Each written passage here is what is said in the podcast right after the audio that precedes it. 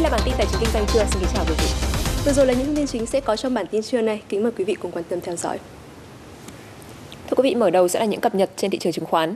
Sau phiên ngày hôm qua, nhiều cổ phiếu vừa và nhỏ được giải tỏa thanh khoản và thoát mức giá sàn. Thị trường dường như cũng đã gỡ bỏ được ít nhiều tâm lý tiêu cực. VN Index giao dịch toàn bộ phiên sáng ngày hôm nay trong sắc xanh. Và những phân tích chi tiết, xin mời quý vị đến với biên tập viên Hoàng Nam. Xin mời anh Hoàng Nam ạ. Vâng thưa quý vị, không có gì tăng mãi mà cũng không có gì giảm mãi được. Có thể ví những cổ phiếu rơi tự do đợt rồi như một quả bóng được thả xuống. Và hôm qua hay là hôm nay đập sàn thì chắc chắn sẽ phải có nhịp nảy lên. Nhưng mà cái sự nảy lên này là để tích lũy và có đà bật tiếp hay nảy lên mang tính hồi kỹ thuật và sẽ lại rơi và nằm im ở dưới mặt sàn thì là điều nhà đầu tư phải hết sức cân nhắc, tránh có tâm lý sợ bỏ lại phía sau hay là FOMO và lại chìm trong thua lỗ. Rất nhiều mã đầu cơ bất động sản xây dựng à, thời gian qua liên tục giảm sàn thì hôm nay à, bật tăng và chuyển sang sắc tím như là IDG, CI, CKG. Hay một mã nhận được sự quan tâm là FLC đã tìm lại được thanh khoản sau gần 10 phiên giảm sàn, hiện đang tăng hơn 5%. Nhưng nhìn chung thì độ rộng thị trường vẫn nghiêng về bên bán, về index uh, xanh vỏ đỏ lòng. Và thị trường giữ được sắc xanh chủ yếu là do cổ phiếu ngân hàng. Tất cả mã ngân hàng trong rổ VN30 đều tăng, trừ có VCB là giữ mức tham chiếu.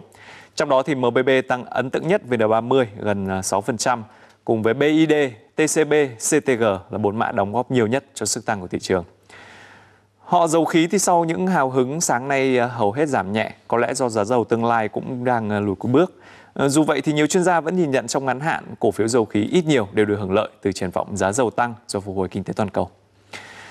Kết quả kinh doanh quý 4 và cả năm 2021 cũng đang được công bố ngày một nhiều hơn. Tuy nhiên với những nhóm ngành được các chuyên gia đánh giá có định giá đắt rồi và đang có sự hết kỳ vọng thì uh, tin ra cũng là lúc những cổ phiếu này cũng không sành nổi. Ví dụ như là nhóm cổ phiếu chứng khoán đi. Ờ, uh, VND của VNDirect vừa công bố lãi kỷ lục gần 2.200 tỷ đồng, gấp 3,2 lần năm trước đó, nhưng mà thị giá sáng nay vẫn giảm 1,6%. Hay các mã như SSI, VCI cũng giảm 1,8%. Theo các chuyên gia, câu chuyện đầu tư khá sáng trong năm nay là phục hồi kinh tế gắn với đầu tư nước ngoài, xây dựng phát triển hạ tầng, đầu tư công. Và sàn HOSE hôm qua cũng mới đón một mã mới trong nhóm này là HHV, công ty cổ phần đầu tư hạ tầng giao thông đèo cả lên giao dịch. Mới đây thì công ty mẹ của HHV là tập đoàn Đèo Cả đã ký 3 thỏa thuận hợp tác cùng công ty thương mại đầu tư xây dựng Thành Lợi, công ty cổ phần đầu tư Văn Phú Invest và tập đoàn Phú Mỹ. Các thỏa thuận hợp tác nhằm khai thác và phát huy thế mạnh, tiềm năng và sử dụng hiệu quả nguồn lực của các bên để mở rộng và phát triển các lĩnh vực hạ tầng giao thông, các dự án gắn liền với các dự án hạ tầng giao thông Cùng chiến lược con đường vàng tạo ra giá trị vàng, giao thông phát triển sẽ dẫn đường cho đô thị, công nghiệp và thương mại dịch vụ phát triển. Kết thúc phiên giao dịch sáng nay, VN Index tăng 3,2 điểm lên 1.468,5 điểm, giao dịch 546,8 triệu cổ phiếu với khối lượng đạt 14.452 tỷ đồng. HNX Index tăng mạnh 8,77 điểm lên 420,57 điểm, giao dịch 57,3 triệu cổ phiếu với giá trị đạt 1.477 tỷ đồng. Còn trên thị trường kim loại quý thì giá vàng trong nước sáng ngày hôm nay cũng đã phục hồi trở lại sau khi sụt giảm liên tiếp trong các phiên trước. Đến 11 giờ trưa nay thì giá vàng dòng Thăng Long tăng 20.000 đồng một lượng ở cả hai chiều, lên mức mua vào 52 triệu 830.000 đồng một lượng, bán ra 53 triệu 480.000 đồng một lượng. Trong khi giá vàng SJC tại Bảo Tín Minh Châu bán ra ở 61 triệu 680.000 đồng một lượng, mua vào 61 triệu 310.000 đồng một lượng, giữ nguyên giá so với đầu giờ sáng nay. Giá lợn hơi ngày hôm nay trên cả nước ghi nhận tăng từ 2 cho đến 4.000 đồng một kg. Giá bán dao động quanh mức từ 56 đến 61.000 đồng một kg. Trong đó thì thị trường miền Bắc ghi nhận mức tăng cao nhất ở hầu hết các địa phương. Cụ thể tại tỉnh Hà Nam, giá lợn hơi tăng 2.000 đồng một kg, hiện đang thu mua lợn hơi ở mức 57.000 đồng một kg lợn thường và 61.000 đồng một kg lợn tuyển chọn. Tương tự, sau khi tăng 4.000 đồng một kg, thương lái tại Thái Nguyên và Hà Nội lần lượt thu mua với giá 56.000 đồng một kg và 57.000 đồng một kg. Tại các tỉnh miền Trung, giá lợn hơi đang thu mua quanh mốc 53.000 đồng đến 56.000 đồng một kg. Các tỉnh phía Nam cũng ghi nhận giá lợn hơi tăng giải rác ở các địa phương. Lý giải nguyên nhân giá lợn hơi tăng, đại diện Ban Quản lý chợ đầu mối gia súc gia cầm tỉnh Hà Nam cho biết là do cận Tết, nhu cầu của người tiêu dùng với mặt hàng này tăng lên.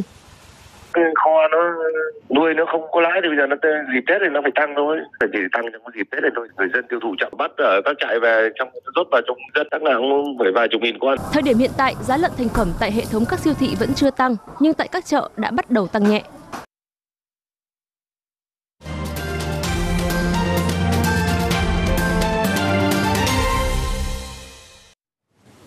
Vâng thưa quý vị, tiếp tục là những thông tin trên thị trường hàng hóa. Đóng cửa phiên ngày 20 tháng 1 thì thị trường hàng hóa diễn biến khá là phân hóa. Trong đó thì chỉ số MXV Index tăng 0,4% lên mức 2.492 điểm nhờ sắc xanh xuất hiện ở trên thị trường nông sản và kim loại. Ngược lại thì à, thị trường năng lượng lại à, đỏ dù vẫn là tâm điểm chú ý của giới đầu tư.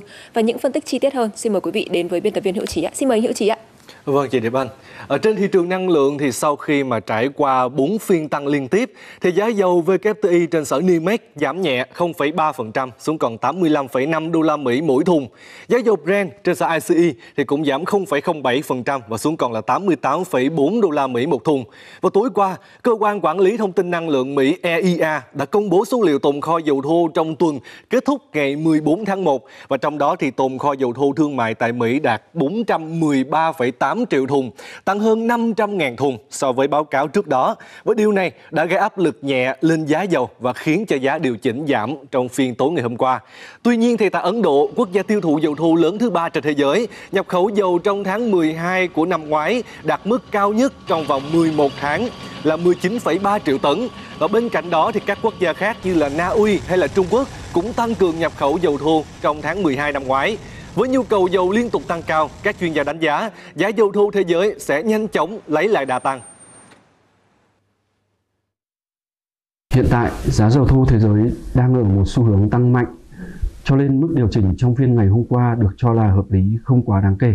Bên cạnh những quan điểm tích cực cho rằng nhu cầu tiêu thụ toàn cầu trong năm 2022 sẽ cán mốc 100 triệu thùng trên một ngày. Thị trường dầu thô còn đang phải đối mặt với những rủi ro tiềm ẩn đến từ chuỗi cung ứng. Trong đó, nếu tình hình chính trị tại các quốc gia Trung Đông chuyển biến xấu, có khả năng kịch bản 90 đô trên một thùng của giá dầu thô thế giới sẽ sớm diễn ra. Cũng thuộc nhóm năng lượng, giá khí tự nhiên bất ngờ giảm mạnh hai phiên liên tiếp do chịu ảnh hưởng bởi sự suy yếu của giá khí tự nhiên châu Âu. Trên thị trường ga nội địa thì giá ga các loại của City Petro hay là Pacific đồng loạt giảm khoảng 8.000 đồng một bình 12 kg và 33.000 đồng một bình 50 kg. Theo đó thì giá ga bán lẻ đến tay của người tiêu dùng sẽ không quá 468.500 đồng mỗi bình 12 kg và 1 triệu 954.000 mỗi bình 50 kg. À, chuyển sang các thông tin quốc tế, theo công ty nghiên cứu chất bán dẫn IDC của Mỹ thì các công ty Trung Quốc hiện vẫn cần một thời gian dài thì mới có thể chế tạo được các con chip tiên tiến nhất. IDC cho rằng mặc dù đã đổ hàng chục tỷ đô la để phát triển ngành bán dẫn, nhưng Trung Quốc chưa nắm được công nghệ để chế tạo các con chip 14 nanomet hoặc thấp hơn nữa. Theo ước tính, Trung Quốc vẫn còn cách các con chip mới nhất từ 3 đến 4 thế hệ và sẽ cần rất nhiều nỗ lực và đột phá công nghệ để các công ty nước này cạnh tranh được với các tập đoàn dẫn đầu thị trường như TSMC của Đài Loan Trung Quốc, Samsung của Hàn Quốc và Intel của Mỹ. Đại dịch COVID-19 đã làm thay đổi cách thức hoạt động của chuỗi cung ứng toàn cầu. Đây là nhận định được nhiều chuyên gia đưa ra trong cuộc thảo luận tại Diễn đàn Kinh tế Thế giới đang diễn ra theo hình thức trực tuyến. Phát biểu tại Diễn đàn Kinh tế Thế giới, Giám đốc điều hành của Intel, ông Pat Gelsinger cho rằng tình trạng đứt gãy chuỗi cung ứng đã buộc nhiều công ty phải tăng cường đáng kể lượng hàng tồn kho để sẵn sàng cho tình trạng đơn hàng bị hủy bỏ hoặc chậm thực hiện. Bài học từ cuộc khủng hoảng tài chính là chúng ta phải tiến hành các cuộc kiểm tra sức đề kháng của các ngân hàng trước khủng hoảng. Với thế giới hiện nay, tôi nghĩ rằng chúng ta cũng nên thực hiện các cuộc kiểm tra sức đề kháng của chuỗi cung ứng. Các diễn giả cũng cho rằng đang xảy ra tình trạng dịch chuyển chuỗi cung ứng từ các nước đang phát triển sang các thị trường gần hơn, thậm chí rời hẳn về trong nước để giảm thiểu thời gian chờ đợi. Bất chấp điều này sẽ khiến chi phí sản xuất gia tăng. Sự dịch chuyển này có thể tác động tiêu cực đến các nền kinh tế đang phát triển do không còn nhận được vốn đầu tư và chuyển giao công nghệ từ nước ngoài. Sự tắc nghẽn chuỗi cung ứng hiện nay là vấn đề cần giải quyết. Tuy nhiên, nhiều nước đang phát triển muốn được tiếp tục là một phần của hệ thống thương mại đa phương. Bà Iweala cũng cho rằng các tổ chức tài chính quốc tế như IMF và WB cần đưa ra các gói vay dễ tiếp cận hơn cho các nước đang phát triển để những nước này có thể duy trì sức cạnh tranh trong lĩnh vực thương mại và thu hút dòng vốn đầu tư quốc tế. Vâng thưa quý vị, tại thời điểm này thì các bến xe khách tại Hà Nội đang triển khai các kế hoạch để phục vụ cao điểm Tết nhâm dần. Cùng với lượt xe được chuẩn bị tăng cường vào dịp này thì các bến xe cũng khẳng định giá cước vận tải sẽ không thay đổi so với ngày bình thường. Thông thường vào dịp cao điểm Tết, các bến xe tại Hà Nội sẽ có khoảng 800 đến 1.000 lượt xe để phục vụ trên 15.000 lượt hành khách đi các tỉnh thành mỗi ngày. Tuy nhiên con số này đã giảm mạnh vào năm nay, chỉ đạt 20% số chuyến do ảnh hưởng của đại dịch Covid-19. Mặc dù hành khách và lượng xe xuất bến giảm sâu, tuy nhiên lãnh đạo công ty cổ phần bến xe Hà Nội cho biết, bến xe vẫn phải lên kế hoạch huy động xe tăng cường cao hơn trong dịp cao điểm Tết để đề phòng quá tải. Cụ thể, bến xe Mỹ Đình có kế hoạch chuẩn bị cho lượng khách đi lại khoảng 4.000 lượt mỗi ngày với 380 lượt xe. Bến xe Giáp Bát là 4.200 lượt khách mỗi ngày với 400 lượt xe, còn bến xe Gia Lâm là 1.600 lượt khách mỗi ngày với 220 lượt xe để đảm bảo tốt cho việc uh, tốt nhất cho việc đi lại của hành khách trong dịp Tết Nguyên đán nhâm dần thì bến xe cũng đã làm việc với các đơn vị vận tải uh, đề nghị các đơn vị vận tải chuẩn bị phương tiện về số lượng cũng như chất lượng uh, để uh, phục vụ hành khách khi có lượng khách tăng đột biến. Bến xe yêu cầu các đơn vị vận tải à, và các lái phụ xe thực hiện à, đúng giá vé theo đúng quy định. Theo lãnh đạo các bến xe Hà Nội thì không ghi nhận nhà xe hay doanh nghiệp vận tải nào gửi văn bản hoặc thông báo xin điều chỉnh giá vé. Do vậy dịp Tết nhâm dần năm nay, giá cước vận tải xe khách tại Hà Nội sẽ không tăng. Thưa quý vị, tại thành phố Hồ Chí Minh thì nhiều doanh nghiệp không dám nhận đơn hàng vào thời điểm này. Đây là điều khá là nghịch lý khi mà nhu cầu sản xuất cần được đẩy mạnh. Nguyên nhân là bởi thiếu lao động. Khác với mọi năm thì năm nay người lao động lại có xu hướng về quê sớm. Do đó thì nhiều doanh nghiệp buộc phải thay đổi lại kế hoạch sản xuất, tìm mọi cách hỗ trợ người lao động để công nhân quay trở lại nhà máy sau Tết Nguyên đán. Hơn 100 công nhân của doanh nghiệp này được tạo điều kiện về quê đón Tết sớm 2 tuần, kịp thực hiện cách ly tại địa phương. Để ổn định nhà máy và hoàn thành đơn hàng cuối năm, doanh nghiệp sắp xếp lại dây chuyển sản xuất, ưu tiên các đơn hàng trong nước. Dẫu biết năng suất bị ảnh hưởng, nhưng doanh nghiệp ưu tiên giải pháp này để đảm bảo công nhân quay trở lại nhà máy sau Tết. Không phải chỉ lo cho người lao động ngay tại công ty à, mà mình nghĩ rằng mình phải lo làm sao để cho mọi người yên tâm à, ở nơi ở trọ à, và vì điều đó cho nên Sàn Phút đã cho ra mắt một cái ban hỗ trợ an sinh cho người lao động để mà có thể hỗ trợ người lao động tại nơi họ nghỉ trọ về đời sống, về an ninh, về nhu cầu giải trí. Khi mà cái cơn lo lắng qua đi người ta cũng uh, cam kết hứa là qua Tết sẽ quay trở lại công ty để mà làm việc. Khảo sát tâm lý công nhân, doanh nghiệp này cũng tự tin vì tỷ lệ quay lại nhà máy để có thể tái hoạt động từ mùng 4 Tết. Doanh nghiệp nhận định nếu chăm sóc tốt, chế độ đãi ngộ đầy đủ thì người lao động sẽ gắn bó với doanh nghiệp, sớm quay trở lại sản xuất.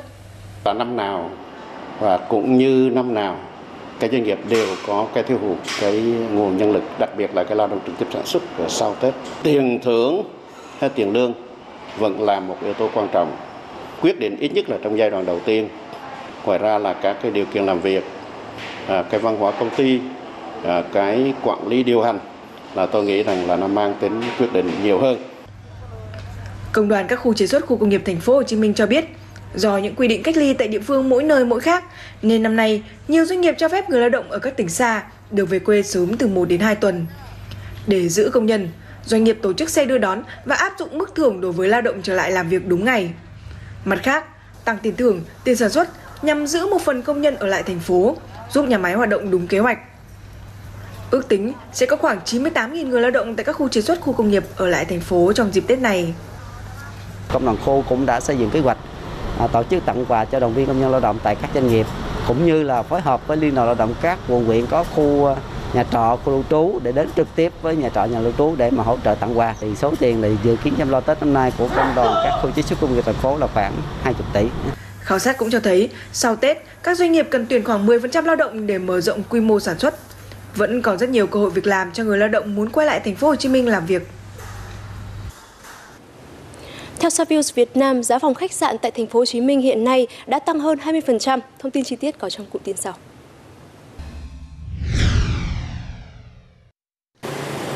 Báo cáo thị trường khách sạn thành phố Hồ Chí Minh của Savills Việt Nam cho biết, trong quý 4 năm 2021, tình hình kiểm soát dịch bệnh trên địa bàn thành phố diễn biến tích cực, tốc độ phủ vaccine nhanh, thúc đẩy nhu cầu du lịch dần quay lại. Giá phòng trung bình của các khu lưu trú toàn thành phố Hồ Chí Minh chứng kiến mức tăng 21% theo quý, lên gần 1,4 triệu đồng một phòng mỗi đêm, chủ yếu đón khách trong nước. Tuy nhiên, nếu so với năm ngoái, giá phòng giảm 5%, do các khách sạn 5 sao vẫn phải giảm giá để kích cầu khách nội địa và khách sạn 3 sao cắt giảm dịch vụ ăn uống.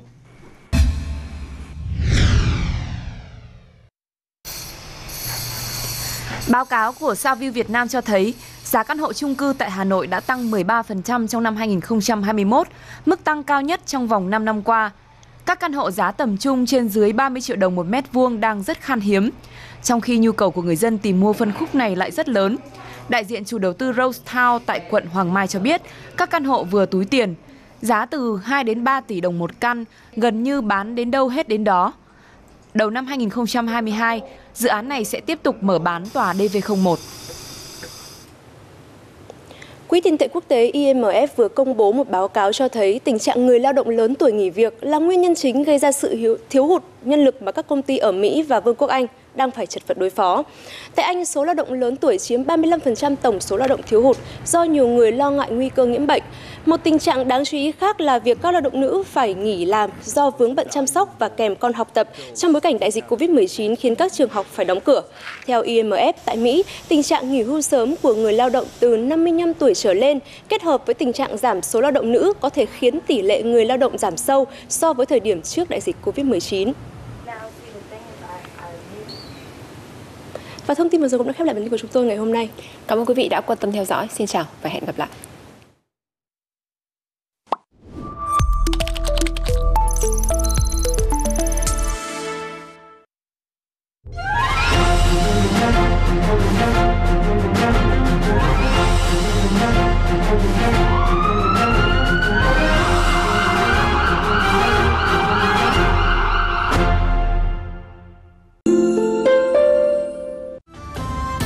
Cùng đón lộc tỷ đồng từ Aqua Việt Nam. Viêm khớp thoái hóa khớp gầy cứng khớp, đau nhức khớp gối, vai gáy, lưng, cột sống, tay chân. Nguyên nhân do lão hóa và cơ thể tự viêm. Zex mới từ Mỹ giúp giảm đau, tái tạo sườn khớp nhờ bảo vệ màng hoạt dịch, tăng độ bền và dẻo dai cho khớp, làm chậm thoái hóa và bảo vệ xương khớp chắc khỏe, giúp bạn vận động linh hoạt, tự chủ cuộc sống.